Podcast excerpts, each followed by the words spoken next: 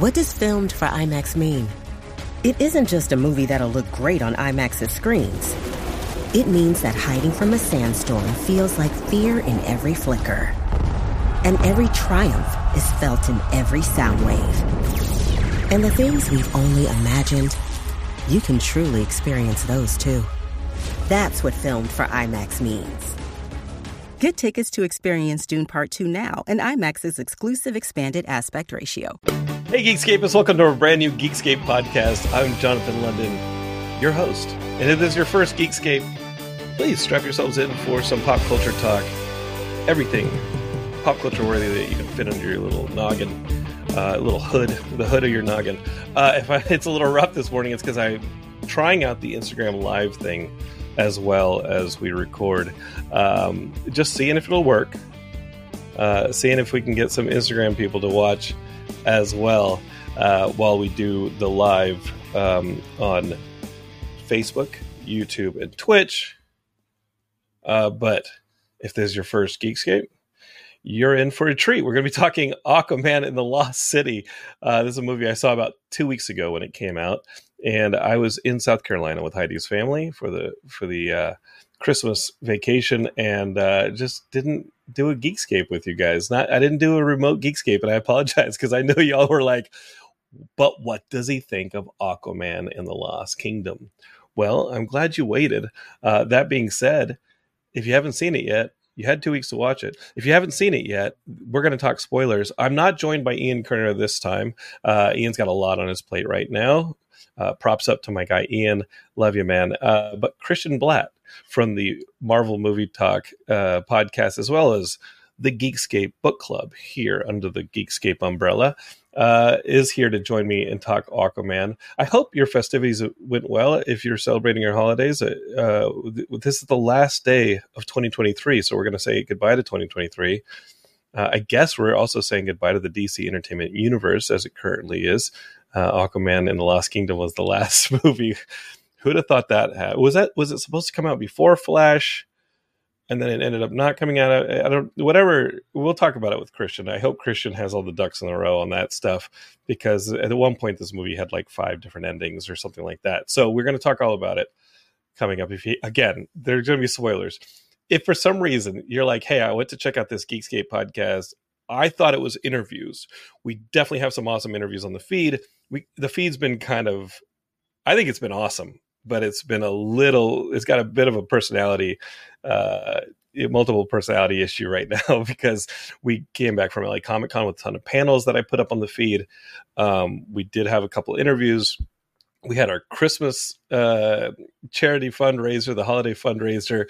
There's that episode on there on the feed. And then, of course, we have a couple specials like The Marvels or Loki Season 2. And then this one right here talking Aquaman and the Lost Kingdom. So it's been a bit schizophrenic on the feed. For me, I love that stuff. Anybody who does podcasting is like, Jonathan, you're insane. It's all about consistency. And people want to know what to expect when they get Geekscape. Well, you can expect some geek pop culture talk, and there's going to be more. I mean, we have What If Season 2 just ended, and that was like my daily, every morning, if I had insomnia at like 3 a.m., I would be ready for a brand new What If Season 2 episode. And and it was really awesome to see a daily episode pop up and be able to enjoy it while everybody else is asleep. And we got tons of pop culture to talk. I went to see The Boy and the Heron, the new Miyazaki film, and it's beautiful and weird, and you knew it would be. And it leaves you so much space to think about the things that it's bringing you, and some of it's challenging, a bit of a movie about grief and time. And I don't know, I'm still thinking about it. I love it. And I think about the accessibility of the film and how literal it is, and maybe not literal. But if you've seen the Miyazaki Boy and the Heron film, and you have to, because he's a master and who knows how many more films we're going to get from him. His movies are just incredible, but this is definitely one where he leaves a lot open to interpretation and leaves, again, a lot of space for you to think about the movie. And I love that. I thought it was so awesome. This movie we're about to talk about, though, Aquaman and the Lost Kingdom, maybe it serves up to you kind of literally, you know, it definitely wants you to see the movie they intended you to see, and maybe discuss it a little bit afterwards, which is what we're going to be doing here. So you are in the right place. I think Instagram's working. Apologies for any hiccups that might have caused, but let's get to it. It's been 2+ weeks since I've done a live Geekscape, and I cannot wait. Here's my good friend Patrick Wilson to welcome you to a brand new Geekscape. I'm Patrick Wilson. You're watching Geekscape.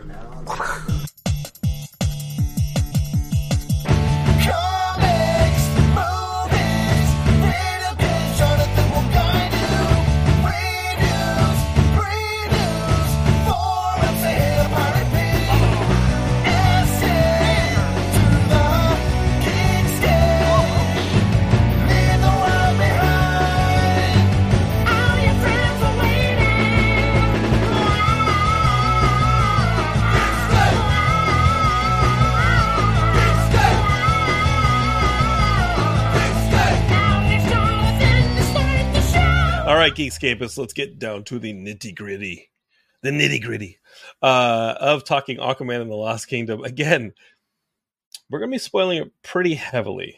So if you've not seen Aquaman and the Lost Kingdom, I'm first going to ask you, why have you not seen this? Why have they not done enough for you? They brought you 10 or so years of DC Entertainment Universe content over there at Warner Brothers, and why have you not seen this film? Please, what were you watching? You looking for some award season stuff? Is that what you're doing, you snob?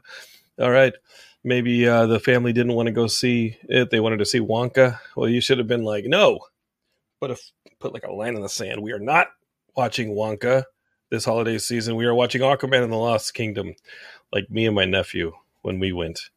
That is what we did. Okay, that's enough of that. I got Christian Bladt here to help me talk about this. we're gonna cut this one up like a fish. Thanks for having me on, Jonathan. And my first question is: are they spoilers if there's nothing really to spoil? That's a good. Wait, I mean, things do happen in this movie, but like Flash was like, I don't know what, like 2 hours and 5 minutes, and it was like 80 minutes of spoilers, you know, and it was really hard to talk about Flash. You can get into whether or not the film was good or not, but there were so many things like, I can't talk about that. Can't talk about that. This is like, okay, well, you're going to spoil the story, but there's nothing, there's no ripples in the ocean after this. It just doesn't set anything up. And, you know, every Marvel movie sets up something. Most of the DC movies have set up something, but they don't have anything to set up. So there's not spoilers in that way, but you're right. We would be spoiling plot, and I don't even think there's any reveals in here. No, they didn't really add. They didn't really add to the sandbox much of the DC Entertainment Universe. They were basically like, all right, we're going to put this movie out. Hopefully y'all all enjoy it. We're going to follow the same DNA we did with the first one, where it's going to be bonkers. There's going to be some real wild stuff in here. You know, like the first one, I remember like the seahorses and like the manta ray weapons and all this crazy stuff where I was like, you know what? Whether or not you think this movie is good, you ain't seen this before. And I remember watching the first Aquaman. I liked it. I actually had a blast watching that first Aquaman. Went to see it by myself, sat in the theater being like, whatever you are, bring on the bonkers. And it delivered the bonkers in spades. And I loved it. I thought it was so much fun watching that Aquaman movie. Was I going to watch it again? No, I have yet to. But I really enjoyed sitting in the theater, and just for the only time I was going to see that movie and the insanity that it put on screen, that's what it delivered. And I enjoyed that. The second one, I was hoping for the same. And I think the problem was that it, in a lot of ways, it was the same. That the bonkers were neither escalated or built upon.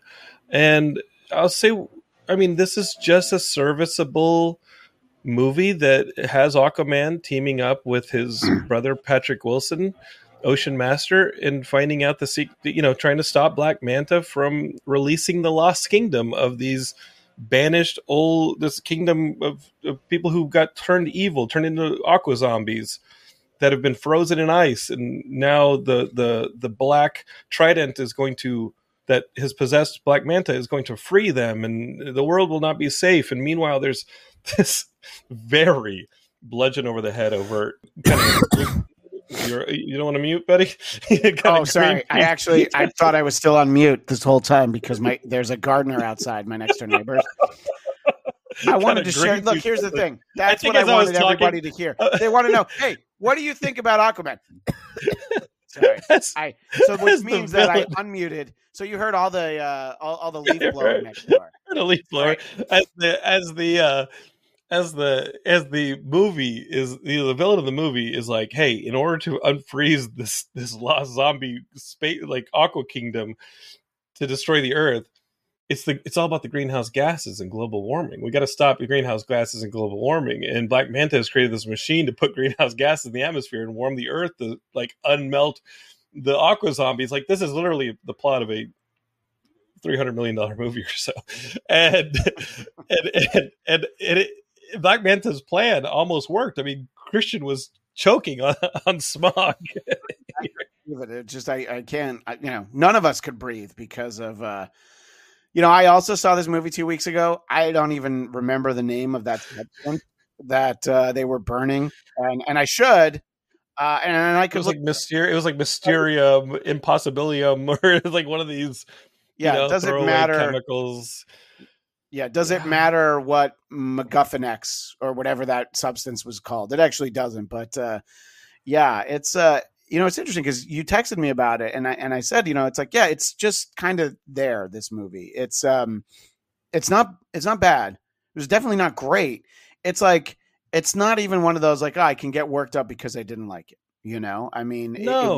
it wasn't that at all, and it was. This is a very inoffensive movie. This is like, if you're going to take your nephew, as I did. I took my nephew's, 10? Yeah. I took my nephew to see it. We got a big-ass bucket of popcorn. We kicked our feet up. Not on the seats. Don't be rude. No. Don't be an animal. But we kicked our feet up. And we just loved hanging out and seeing this bonkers little movie. And I think that's okay. Yeah. No, sometimes that's what you want. And I agree with you on the first one. The first one was a lot of fun. And obviously, why does the character work, this interpretation of him? It's because of Jason Momoa. You know, it's not the Super Friends Aquaman that I grew up with, you know, which was always like, all right, I guess. You know, I mean, I guess he's one of, well, they're not Earth's Mightiest Heroes. Those are the Avengers. But, you know, I'm supposed to believe that, like, yeah, he's right up there with Superman and Wonder Woman. You know, I'm like, all right. But I liked, from the time we met him, I liked the Jason Momoa version of this. And I thought it was an interesting take. I think he inhabited it really well. The world they built around him in the first one, I agree with you. It's a lot of like, all right, that's a little, some of it's a little iffy, but you're like, I'm having fun. So who cares? You know, I don't go to these movies to try and be like, what are the problems going to be? You know, it was easy to have a fun ride with the first one. And at times, the second one has that as well. You know, I think it's mostly fun, the second one. But as you said, inoffensive. Yeah. And he has a kid now. He has a baby. And there's a scene where the baby starts using his psychic fish like controller. And I loved that scene where he's talking to his father. The baby is in the baby like little, I don't have a kid. What do they call the little baby things? You know, just sitting in like a little stroller thing, and next to Baby Bjorn, next to, in the living room, next to the fish tank. And suddenly the father looks over, and the fish are doing circles, and the baby is sending the little psychic rings from Aquaman, you know, from Super Friends into this fish tank and making the fish do things. And I'm like, this is fun. I dig that. I thought the baby was going to help save the day at the end when the Lost Kingdom has risen from the depths and been unfrozen and is now going to wage war on everyone. And I thought the baby was going to be a bit of a last minute savior. That being said, I love Patrick Wilson. Patrick Wilson is ironically what Aquaman looks like from The Amazing Friends. Like, Patrick Wilson would make an incredible traditional Aquaman. He's fun as Ocean Master. I'm a big Patrick Wilson fan, not just because he did the "Hi, you're watching Geekscape" intro for this episode. I just like Patrick Wilson, and I like him in this.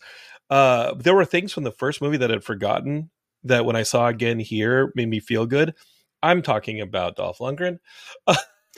Well, for me, it was Tamar Morrison as his dad. Of course. Like, oh, right. Boba Fett's his dad. I just forgot. Literally forgot. And he's good in everything. Agreed. I love him in even when he's handed questionable scripts, he's still good in it. Yeah, mm-hmm. He's good. And so seeing kind of Patrick Wilson's character, who is the bad guy in the first one, gets thrown into like a desert prison where you can't touch water in this one. And I think the rescue, my favorite part of this movie was probably the prison rescue where Aquaman and an octopus or squid, who is my favorite character in the movie. There is a sentient squid who like can go like cloak itself because squids can change their colors. They're like chameleons. They can change themselves, adapt themselves to whatever the color of the rock and fauna is around them. And so you've got this squid sneaking into this desert prison, pulling levers and stuff with Aquaman. And of course, squids can also squeeze themselves into like things the size of a dime, like holes the size of a dime. So you got this squid going through rocks and stuff. And he's doing smart ass stuff. And he's squirting ink or water at Aquaman to tell him, you know, I don't like you, or to protest the decision. And that was my favorite character. Would I watch a spinoff of the Aquaman movie? Only I would watch a HBO Max. You know, you guys want to make your... You're talking Gotham... like a Topo standalone special, yeah. Or do you want a Topo series? Because a special, well, I'm all in. Like where I'm in. I'm all in. I want 45 minutes of Topo. Yeah. I want... His name was Topo, and I want a Topo special. Yeah. I don't know if I want a Topo series, but no, I want a Topo special. The squid guy was my favorite character of the movie. Absolutely. In a just world, he would have been submitted for Oscars consideration, you know, but I just don't think that octopus actors are getting recognized just yet. You know who else was surprising in this movie? And I didn't know he was in it until he came on screen. Randall Park.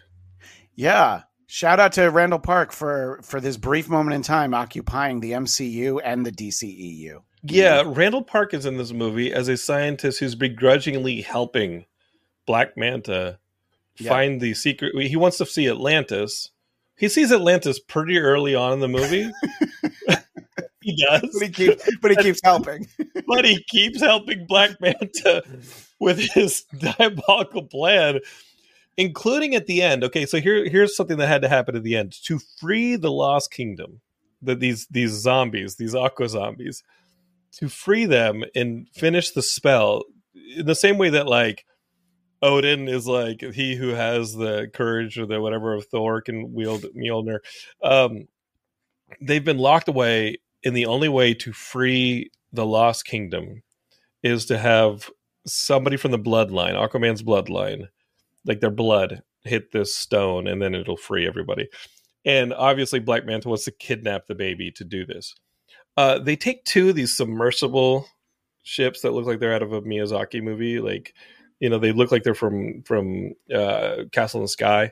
These like submersibles, these ancient submersibles, that Black Manta and Randall Park in a separate one takes these submersibles down there to finally enact this spell and free the Lost Kingdom in this evil demon king from the ice. And all they got to do is like cut the baby and put the baby's spell or sacrifice the baby and put the blood in there. I still don't know why Randall Park isn't just taking his submersible and being like, peace, especially because when you cut to Randall Park's submersible, he's the one with the baby. And Black Manta could just go fuck all and just be like, you know what I mean? Like, he's like, dude, Black Manta, why did you give me the baby?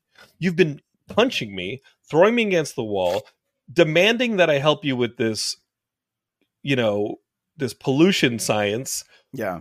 You've been treating me like crap for my scientific mind. There's several parts of the movie where he puts his hands up and helps Aquaman and Ocean Master, like, destroy some of the machinery that he helped build. Yet, when he has the chance and he has the baby to himself in a submersible, he doesn't say, you know what, I don't think I'm going to go to Atlantis and hand the baby back over. Yeah. He takes the baby exactly where it needs to be. I'm pretty sure I can get Aquaman's attention if I need to and, you know, keep the baby safe. Yeah. He took the baby right where it needed to be to enact the potential of baby murdering was not off the table for Randall Park. He's like, yeah, I saw Atlantis. I kind of want to see it again. You know, is that okay? Can I go back? But I found it interesting when the trailer for this movie came out that Black Manta, you know, the sort of the voiceover is I'm going to hurt him the way he hurt me. I'm going to hurt his family. And he goes through Aquaman everything. I'm like his father, or let him, you know, in the first one, he didn't save his father. He didn't kill his father. He didn't save his father. Right. So Black Manta in this movie is the Jason Momoa character from the last Fast and Furious movie. Basically, he's like, he's seeking the exact same kind of revenge. And I was like, all right, I guess. And I was very outspoken when the first one came in. The one thing that didn't work for me is that stupid Black Manta helmet. And I know that's comic book accurate, but it's so big. I'm like, it's awesome. Okay, but it doesn't seem practical. Like, you know, aren't you going to fall over? Why don't you just wear like a Cerebro-sized helmet, a helmet-sized helmet, you know, a Boba Fett-sized helmet? Tamara Morrison's got one. He can loan it to you. I mean, you can steal it from him. Christian, have you seen these ads on like they're like the ads you'd get on like a Facebook or an Instagram, and it's a weight ring that goes around your temples, and it's to strengthen your neck. And you have, you know, they always have. Why do they always have goatees? And they look like they're into like axe throwing clubs. You know, they have one of these dudes in the ad, and he has this weight around his temples, goes around his head.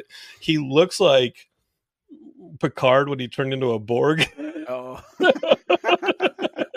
If you see these ads, Geekscape, you know what I'm talking about. Locutus of neck. He looks like Locutus. And he's got it's this weight that goes around the temples, looks like fucking Locutus. It's got a cable that comes down to it. It's like a counterweight, I guess, so you just don't break your neck. And it's got this dude who totally looks like he worships IPA and axe throwing. And he's just sitting there going, yeah, this is the last thing I needed in my workout. He's just like moving his neck around to strengthen his neck. As if the problem with his neck isn't like his Amish beard that, you know, goes down to his. I think his problem with his neck is that it's almost non-existent. That's what you need if you're going to be Black Manta. Also, you know, say what you will about the unwieldiness of the Black Manta's helmet. It's usually worn underwater. There's some buoyancy. You know what? I'll give you that. All right. Maybe it's helpful. I do want to interject something that I just noticed in the chat because I feel like it's relevant. Rhino is killing it in the chat. The most recent comment is in the comics, Black Manta murders Aquaman's baby. Well, whether or not that was ever in the draft for this film, I want to thank whoever made sure that that's not what they filmed. Because it's a lot of like sacrificing. They're like, if it's just blood, like, can you just like, you know, cut the baby on the hand? I mean, that's also, it's abhorrent to cut a child. I'm not saying that, but it's better. Yeah. A little pinprick, you know, I mean, the way it worked where he just, you know, tosses like Arthur's face down there. So yeah, thank you. I feel like I can guess what era of comic books that happened if Black Manta murdered Aquaman's baby. Yeah. There should have been a scene where he holds his hand in a bunch of piranhas as well. and then Arthur Curry has a hook now, because I mean that is I would have liked that. Hook. I mean, hook Aquaman. Is that not the era we're talking about? The like the 85 miniseries Aquaman. Is that what we're talking about? Yeah. Oh yeah, that's a little later. Eric Larson. Okay, I know the one you're talking about. Yeah. One thing Raging Rhino definitely says that I think is great. I think Shazam and Aquaman sequels took the same course. Do the same thing again with a few little changes and just have fun. It does work for fans of the characters. And I don't think I was as put off by the Shazam sequel as a lot of people were. I actually enjoyed the Shazam sequel. I thought the ending was some bonkers stuff, some fun, little kids riding around on unicorns, shooting rainbows and stuff. I was like, let's do it, whatever. I think the danger in a lot of these superhero movies is them taking themselves way too seriously. Yeah. And here we have something that doesn't take itself as seriously. I think the Aquaman movies have fun. Again, we talked about Topo, the squid character in this movie that I think was just fun, silly stuff. And now we can talk about a bit of the DCEU in that there's tone shifts in a lot of it. And I'm not saying that a shared universe can't be dynamic. I'm not saying that you can't have commentary in your stuff. I'm not saying that everything has to be dour, but I saw Man of Steel twice in the theater. I thought it was really impressive on a scale level. I thought it was cool to see Superman done with his powers done properly on screen. I thought it was a really awesome. Character-wise, there were worries coming out of that movie that Superman was morally ambiguous, and how was he going to be the defining superhero for this universe going forward, where that all the other characters are shaded from? Was he too dour? And you started to see that issue come up when you started adding other characters to it and being like, well, you guys created a morally ambiguous Superman, so what do you expect? It became a little too amorphous, right? And now every character from it had to go even harder, right? Like Aquaman had to be even tougher, right? Batman had to be even grittier or more. I already said the word dour, but that is the word for Batman, for sure. Absolutely, sure. And so these characters all started to share a similar tone.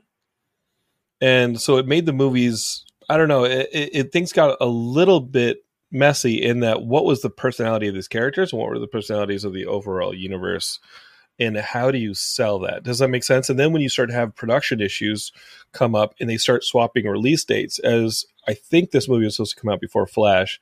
I think this movie had post credits that included a Ben Affleck Batman, then a Batman 89 Batman. Yeah. You know, Michael Keaton. Michael Keaton, yeah. And then the post credit that we ended up getting, which, wow. This post credit, literally in Geekscape, so I'll just give it to you here. There's a joke halfway through the movie about eating cockroaches as Ocean Master is learning more about surface world foods.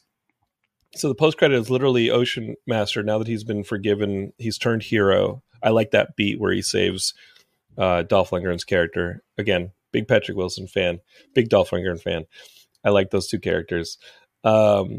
He's sitting at like a seaside restaurant eating a sandwich or a hamburger or something, and he's enjoying a hamburger. He doesn't eat surface food, so now he's like eating surface food and enjoying it. And a cockroach crawls across the table, and he grabs the cockroach, puts it in the hamburger, eats it, and then smiles. And that's the final frame of film of the DC Entertainment Universe, of the Snyderverse. Whoa. Okay. I did not have that on my DCEU bingo card, by the way. I don't know if you did, but I was looking for it, and I just didn't have it. So. And here we are. Wow. Is this the end of the DCEU? Well, I mean, James Gunn's sort of it's mixed, because he's throwing out some of it, but he's keeping, interestingly, all the stuff he did. Like Peacemaker going forward is going to exist. So he's not responsible for Waller, but he used Waller for sure. Yeah, that's true. That's a great point. So anything that appeared in the Justice League, the Suicide Squad and Peacemaker, he's like, yeah, that stuff. Yeah. Sorry. No, I've got a little bit of Vegas throat. We were out in the desert for a few days, but I think that it's like the Snyder Justice League, I think, is the thing to look at and go, yeah, none of them. I don't think we'll see any of them ever again. I was glad that Gal Gadot had the cameo in Shazam. That was one of the high points in that. But it's sad to think that Wonder Woman 84 is like the last movie that she's going to get as Wonder Woman.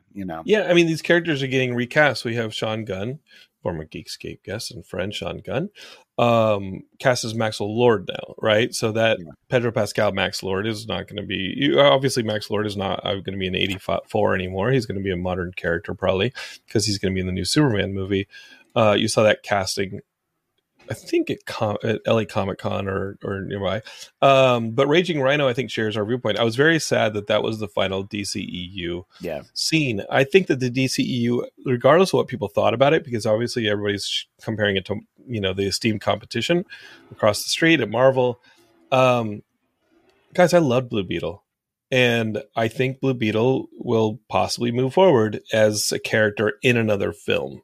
Or you see that window of the DC Entertainment Universe in a different film later down the road, because I think everybody really enjoyed Blue Beetle. It just was commercially, I think, a victim of things like the strike, maybe some of the positioning in the release schedule affected Blue Beetle. But I think those are characters you see going forward. I think a character like Shazam, you did see him in an end tag with some of the Peacemaker characters as being, you know, as being recruited into the Justice Society or whatever group that Amanda Waller is putting together. You did see a Shazam tag with the Waller characters. How quickly that stuff gets dismissed, who knows? I mean, I'm very optimistic for the new stuff coming out. I think that if anybody is going to do a great job with them, it's somebody who loves the DC characters. James Gunn is a DC fan more so than a Marvel fan. He's publicly said that a lot. And you saw what wonderful things he did with the Marvel characters. And you saw what wonderful things he's done with the DC characters. And he's somebody who has a literacy and an appreciation for how expansive these characters are in the DC universe. He knows the DC universe. That is what he loves. And he grew up enjoying. And I'm really excited for how he takes on all of them. And I think he will treat all of them like he did Peacemaker, where you take a D-level character and now this character is a star, right? And people are asking about Peacemaker.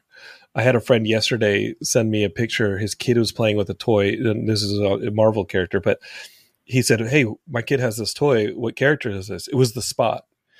And the Spot, I mean, you will agree, the Spot is a D-list character on the comics page. He is there for punchlines. And what they did with this character in Across the Spider-Verse is turn this character into almost an Omega level character, right? Like, the treatment of these characters is the defining, I think the defining judgment on these characters is how are they treated by these creators? Because any character can be like a Spot. Yeah. On the comics page, treated as a footnote or as a joke. Given in the right hands of the Across the Spider-Verse team, the Spot becomes an A-list villain with like Omega level powers, right? Given Peacemaker, who, you know, cameos and some stuff, is kind of fun. You give them to somebody like James Gunn, who really loves the character and appreciates it and knows the character, and somebody like Judo Master, somebody like Peacemaker, somebody like King Shark, suddenly becomes like a really well done character, you know? So I'm excited. Also from the Suicide Squad, what is it? Polka Dot Man? Was that his superhero name? It's just a great collection. And I mean, obviously some of them slightly more established, but it is the Guardians of the Galaxy playbook, you know, a bunch of characters that existed in the Marvel universe, the comic book universe, but people didn't really put them together. You know, when I sat down to see that, I knew who Rocket Raccoon was, and there was a bunch of other people. And I'm like, okay. But I think that the smart thing is that they're not looking at whatever the new DC universe is as a whole. I mean, I'm sure there's lots of conversations and email chains and text threads. They're like, yeah, I'm focused on Superman Legacy, period. And it's like, and then the year after, so there's a bunch of projects. Superman Legacy has like a ton of characters in it. They cast Metamorpho, which is awesome. It will be having the Authority supposedly is showing up in the Superman Legacy. The Superman Legacy does not seem like it's going to be Smallville into Metropolis, traditional Superman movie. This is going to be a celebration in an entryway to more obscure characters in the DC universe. And we've seen Gunn fold these characters in, even including like the classic Guardians of the Galaxy from the 70s and the 80s. And Guardians of the Galaxy is a pretty top-selling book in the 70s for Marvel. And a lot of people are like, what are these obscure characters? Like, Yondu's the only one I know. But in the 70s, Guardians of the Galaxy was a really... I mean, when you had Star Wars in the megaplexes, Guardians of the Galaxy was one of the equivalents over at Marvel, and that is a top-selling book going into the early 80s until the Claremont Byrne X-Men stuff starts coming out and topping the charts. The Avengers was not a top-selling book towards the end of the 70s. That is a book that needed a resuscitation. And Guardians of the Galaxy was a really top book over there, along with Micronauts. And we're talking 78, 79, where people are really looking for the Star Wars stuff. And Gunn takes those characters and re-celebrates them and reintroduces them and casts them, put Sylvester Stallone as them. It's kind of like one of the points. Who is Sylvester Stallone going to play in the new DC Entertainment Universe? Because that's one of his tools. Raging Rhino says, I still say that the final scene should have been a follow-up to the Flash end credit scene. Barry tries to reset the timeline again despite Arthur's protests. An instant later, Momoa becomes Lobo. Oh, great casting. We've always wanted Momoa as Lobo. Great casting.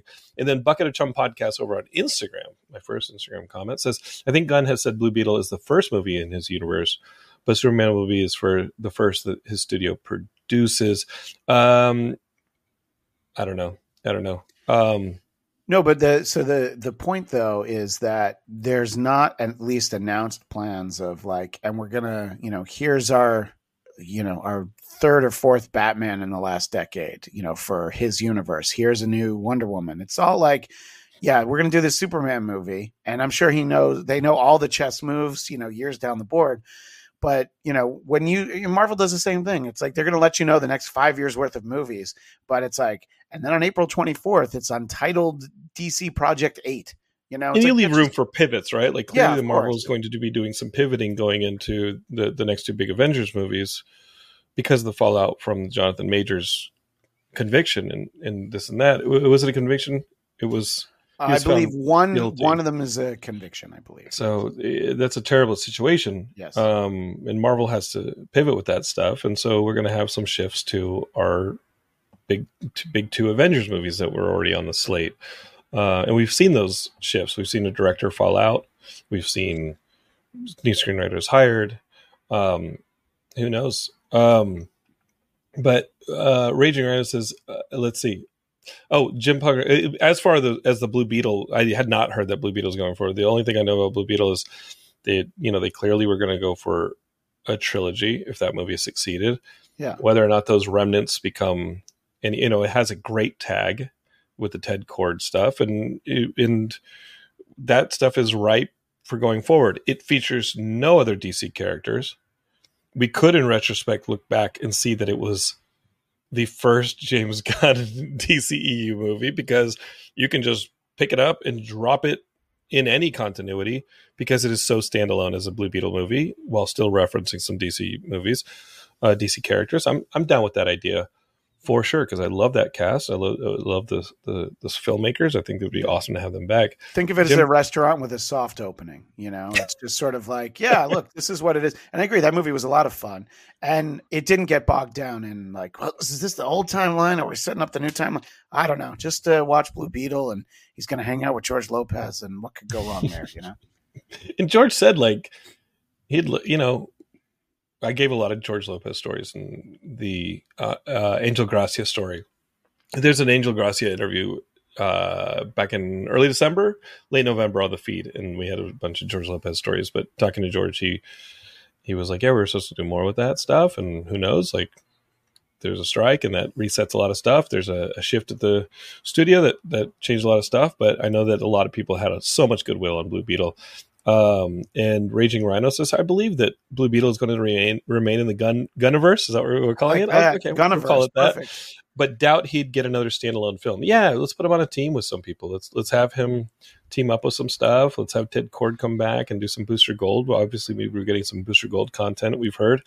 Jim Paganelli says, do we know which characters from the Authority we are getting? Is it the Wildstorm, Jenny Sparks, OG lineup? Who knows? And some of that stuff was pretty adult, right? We had a violent team. We had a gay relationship for the first time in like a major comics line. Remember how big that stuff was in the 90s? We're like, oh my God, the Superman and Batman character on the Authority are lovers. And people were like, what? Remember that in the mid-90s? And it's like, okay, let's put it on screen. Because I think it would get a similar response at the box office. Right, we have not seen a superhero relationship like that in a superhero movie at the Cineplex yet, have we? A major studio superhero movie with a Batman, Superman type character. No, and I think anytime you get stuff like that in movies, it's always set up in a way so that it can easily be edited out for China and the Middle East and things like that. I'm casting a wide net, but it's very clear sometimes that they're like, they're just friends as far as the script of the movie's concerned, because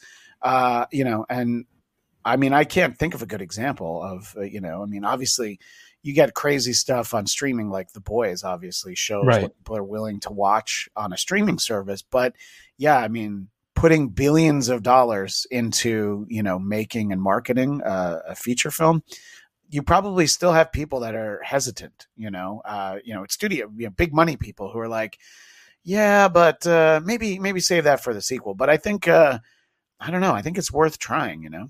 Yeah, to have the Apollo and Midnighter relationship on screen. I mean, we've gotten away from Aquaman and the Lost Kingdom. I think we've said what we want to say about it, is that it's fun, inoffensive, and definitely a movie that you would watch with your family over the holidays and kind of just be like, cool, let's see some bonkers stuff on the screen. You know how it's going to go. You'll enjoy it when it's on HBO Max in time for Easter. You know, that's probably when it'll be there, you know, but the big celebration of everything that came before and really closing the chapter. No, there are parts that feel a little bit like a fizzle, but I think what I'm arguing here, or I'm going to argue it now, is we need to stop as fans thinking about these things in the way that maybe corporations do, where they say, okay, this is that chapter, this is that regime, these were the decisions made under that stewardship.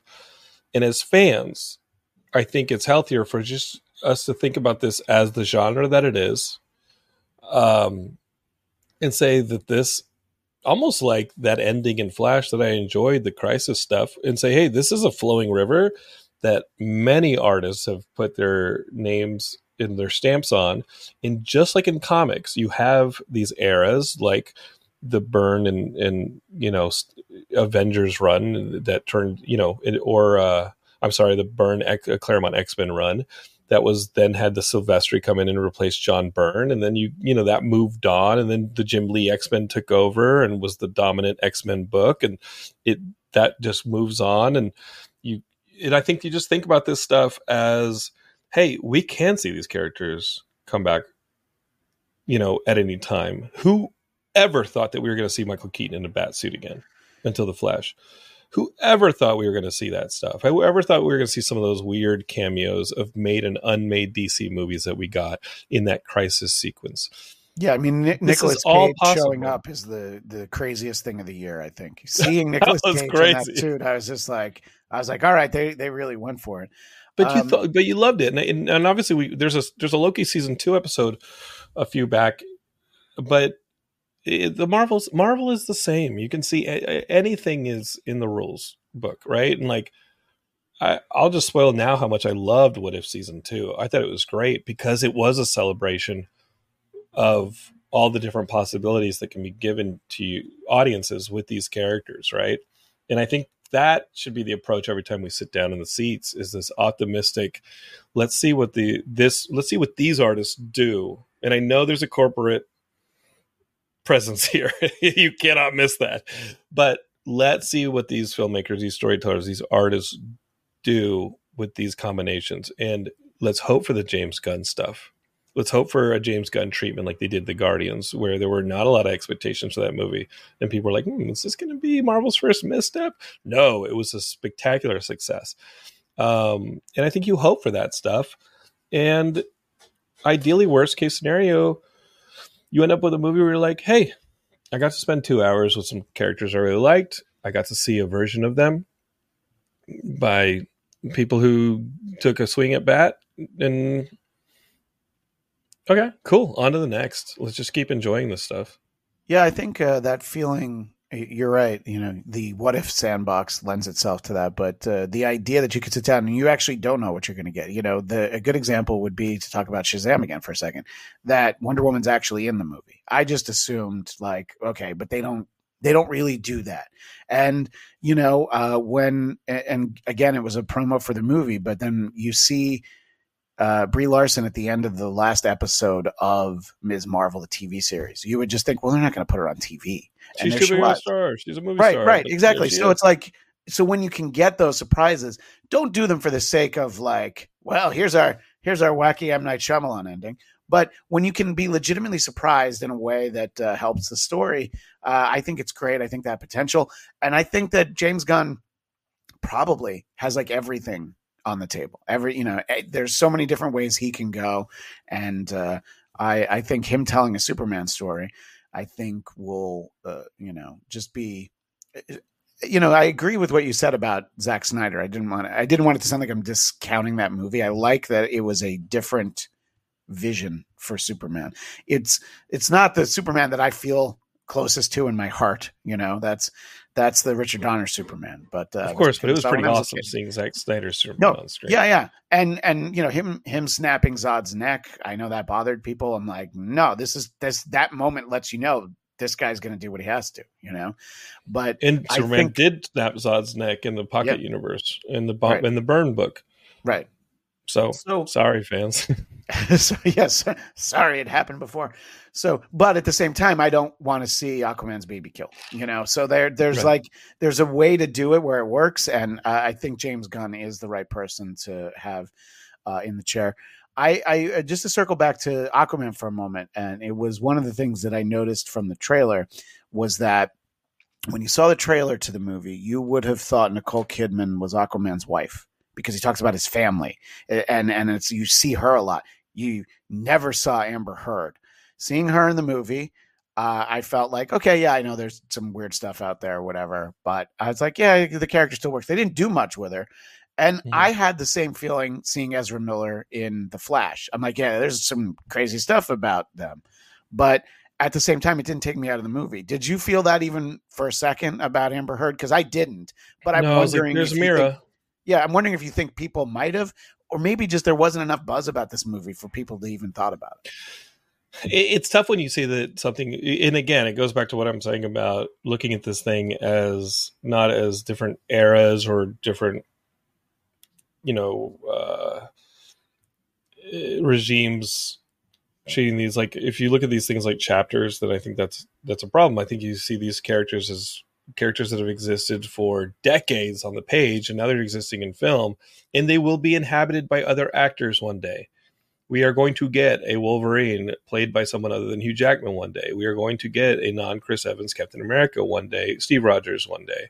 And people have to know that and see that these characters will outlive us and be ready for things to be different. They are all part of the same storyline. They are all part of this multiverse stuff. And I'm glad there's such a heavy multiverse storyline going on in every, including Sony, like every single superhero studio right now, because it's really the way to view this stuff, as any of this stuff's in play at any time. Any take that you didn't enjoy can come back. I'm still rooting for my Eric Bana Hulk to show up and start, be chased by Hulk dogs into the next multiverse. Because we wanted these movies to exist when we were 12, and one day we will be gone, but there will still be other 12-year-olds, and to not wish these things for them is the most cynical, dour, selfish viewpoint you can have. So I'm not saying who cares, but I'm saying, like, don't care about that aspect of it. And seeing Mira on screen played by someone who's been in the headlines, it's like, yeah, I have to separate that from what's going on in the world. And okay, there's Mira. Okay. There was, the Ezra Miller stuff is awful. The Jonathan Major stuff is awful. But none of them are permanent. Yeah, right. The characters are permanent. What they mean to people are permanent. I saw a kid with a Sonic the Hedgehog doll. Mom was bouncing it in front of their face. That Sonic's permanent.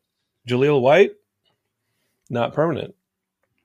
Roger Craig Smith does Sonic as well. Like, not permanent. Sonic's permanent, right? What these things mean to people is permanent, right? I'm sitting here as a 45-year-old man talking about this stuff, and they meant something to me my entire life. And I think that is where we put the onus, not in who treated this stuff successfully or not for my one individualistic view that has to be anything. I mean, I feel uncomfortable even talking about this stuff as a filmmaker and being like, oh, this is what I would do better. Like, who gives a crap what I would do better? No. Did you enjoy it? And did my nephew enjoy it? Yeah, we had fun. Yeah, like I said, it's always important, you know, when whether we do it over on Marvel Movie Talk or we do it on my podcast, I always want to try to start, especially when I know somebody has let me know that they didn't like something. I'm always like, okay, well, let's start about what you did like. Yeah, you know, and sometimes you can actually get a lot of conversation about the things that work, and maybe, you know, something that bothers somebody doesn't overpower in the movie, especially like when you hate the movie's ending. Sometimes you can carry with you that ending. And then these movies don't have endings, folks. These movies don't have endings. Right. Spoiler, these movies don't have endings. Wow. It did have an ending for that cockroach that made it. The cockroach we're not going to see again. But I'd be a fool if I thought that we weren't going to see any of these characters again one day. Even in the glimpse. I think we'll see every single Justice League character within the next decade. You know? That's bold. Maybe not the Flash. Well, not Ezra Miller playing the Flash, and maybe not Barry Allen. Oh, the characters. The characters. I think we might see a Momoa cameo again in the future. I don't even care. Yeah. Like, who? If I did a Lobo movie right now, and Lobo was the bastard she's supposed to be, and he's having fun and he's playing loose like Deadpool does, would I have him reference the same actor who played Aquaman? Would I have him reference Aquaman in some throwaway place and maybe see a glimpse of it? Yeah, who cares? Look, this movie even had a moment when Ocean Master and Aquaman are in the desert. Aquaman calls him Loki. I'm like, okay, good. I'm glad we're acknowledging what we're getting here in this moment. Yeah. You know? I thought it was very funny though. You know, I'm like, okay, be a little self-aware. You know, don't treat your audience like they're stupid. And yeah, I mean, look, it's a fun movie. I think people aren't talking about it because of when it was released. But I don't think that this is necessarily superhero fatigue. It was just like, oh yeah, Aquaman, I saw one of those. Yeah. And your casual moviegoer was like, maybe they did want to see Wonka, but you know, I don't quite know what it is, but there was something else that they were probably more excited about, you know? Raging Rhino says Christian prefers the Christopher Reeve Superman. I prefer the Henry Cavill Superman. I love Henry Cavill as Superman. I love Christopher Reeve as Superman. We should just be happy we have both. And I'll tell you what, when I saw Brandon Routh as Superman, I thought he was great as Superman as well. It all comes down to the material, and I'm optimistic about the rest of it. Christian, my buddy, you had a good holiday. Yeah, you came back with a Vegas cough. Yeah, a little bit. And I didn't know that quite the extent of it until we sat down to start talking. So my apologies for that. No, no problem. Buddy, it was Black Manta trying to release the Lost Kingdom. Yeah, well, he didn't like that I made fun of his helmet. You know, he was just he's like, oh, I'll show you. One of those red blasts. The holidays were great. We took the kids up to Santa's Village up in Lake Arrowhead, spent time with the in-laws, and then a week in Vegas like 4 days in Vegas with the kids. So getting ready for 2024. And you know, when we were texting, I was saying to you, I'm not sure which one I'm happier to turn the page on, 2023 or the DCEU. I think 2023 is the thing I'm happier to say goodbye to. It was hard, man. Yeah. DCEU gave us some moments, you know, some very fun moments, some really surprising stuff, some good stuff. And I as a unabashed Marvel fan, I wanted DC to succeed as well. You know, I think there's plenty of room for both to have great film franchises, and it helps the other if the other one's doing well, you know? Agreed. And 2023, I was thinking today, I handed in a pretty intense outline last week. I was like, oh yeah. And last year this time, I was prepping a table read for a film that we had like, I was like, I'm making this movie this year, and then strike and all this stuff. Oh yeah. Woo, boy, did we get walloped. We got walloped. Yeah. I mean, I had a table read on the 3rd, or I think on the 3rd of January, 2023. Wow. And I was like, I'm so stoked to make my movie. To be continued. Yeah. So somewhere from the pre-production on your movie, you have a Polaroid of Nicolas Cage in one of his costumes for your film, and that's all you have right now. But there's still the future. Maybe we will get Nicolas Cage's Kal-El one day. Who knows? We got our asses kicked in 2023, but here's some 2024. And maybe we do go make that movie. Who knows? Chris, or I was going to say, Nick, you still down? Geekscape us. Love you so much. Please, like, follow what we say here at Geekscape. Don't hate. Just take that energy, create, and share your stories with us, and be part of Geekscape. We, you know, I think so. A lot of people popped in on Instagram throughout this, so I'll try it a little bit more. Send me an email, jonathan@geekscape.net. Let me know if you thought it was cool to see us on Instagram. Maybe send a DM if you're already on Instagram. Tell me it's cool that you saw it. I don't think I'm going to archive them on Instagram.